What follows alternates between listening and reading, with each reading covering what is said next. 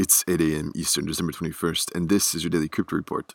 Bitcoin is down half a percent at $7,156. XRP is down 1% at 19 cents, and Ethereum is down half a percent at $127. Those are the leaders by market cap, top gainers in the last 24 hours. Counterparty up 13%. Today's headlines Eight congressmen have asked the IRS to clarify crypto tax rules around airdrops and forks. Several of these congressmen are members of the Congressional Blockchain Caucus, a formal group of lawmakers who advocate for blockchain technology and cryptocurrencies. Their letter highlights that the lack of clarity creates potentially unwarranted tax liability for users of these important new technologies and would create inequitable results. Saying, We do not expect that this is the intended effect of the guidance, and we urge the IRS to clarify the matter. Well, the French Financial Markets Authority has granted its first approval of an ICO, saying the PACT law has indeed introduced in France an optional visa regime for fundraising in crypto assets. Only public offerings of so called utility tokens, which are not considered financial instruments, are eligible for this optional visa.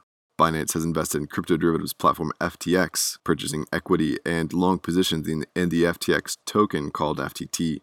The investment will help accelerate the growth of FTX with support and strategic advisory from Binance while FTX maintains its independent operations, said FTX founder and CEO Sam Bankman Fried.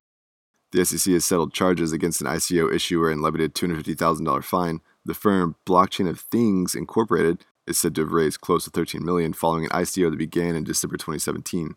In addition to the fine, BCOT will start a process of returning funds to investors who purchase the token if they request a refund.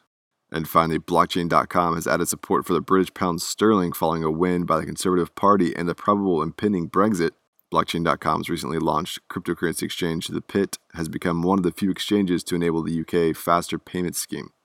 Well, those leading headlines today. Visit us at dailycryptoreport.io for sources and links. Find us on social media, add us to your Alexa Flash briefing, and listen to us everywhere else you podcast under Daily Crypto Report.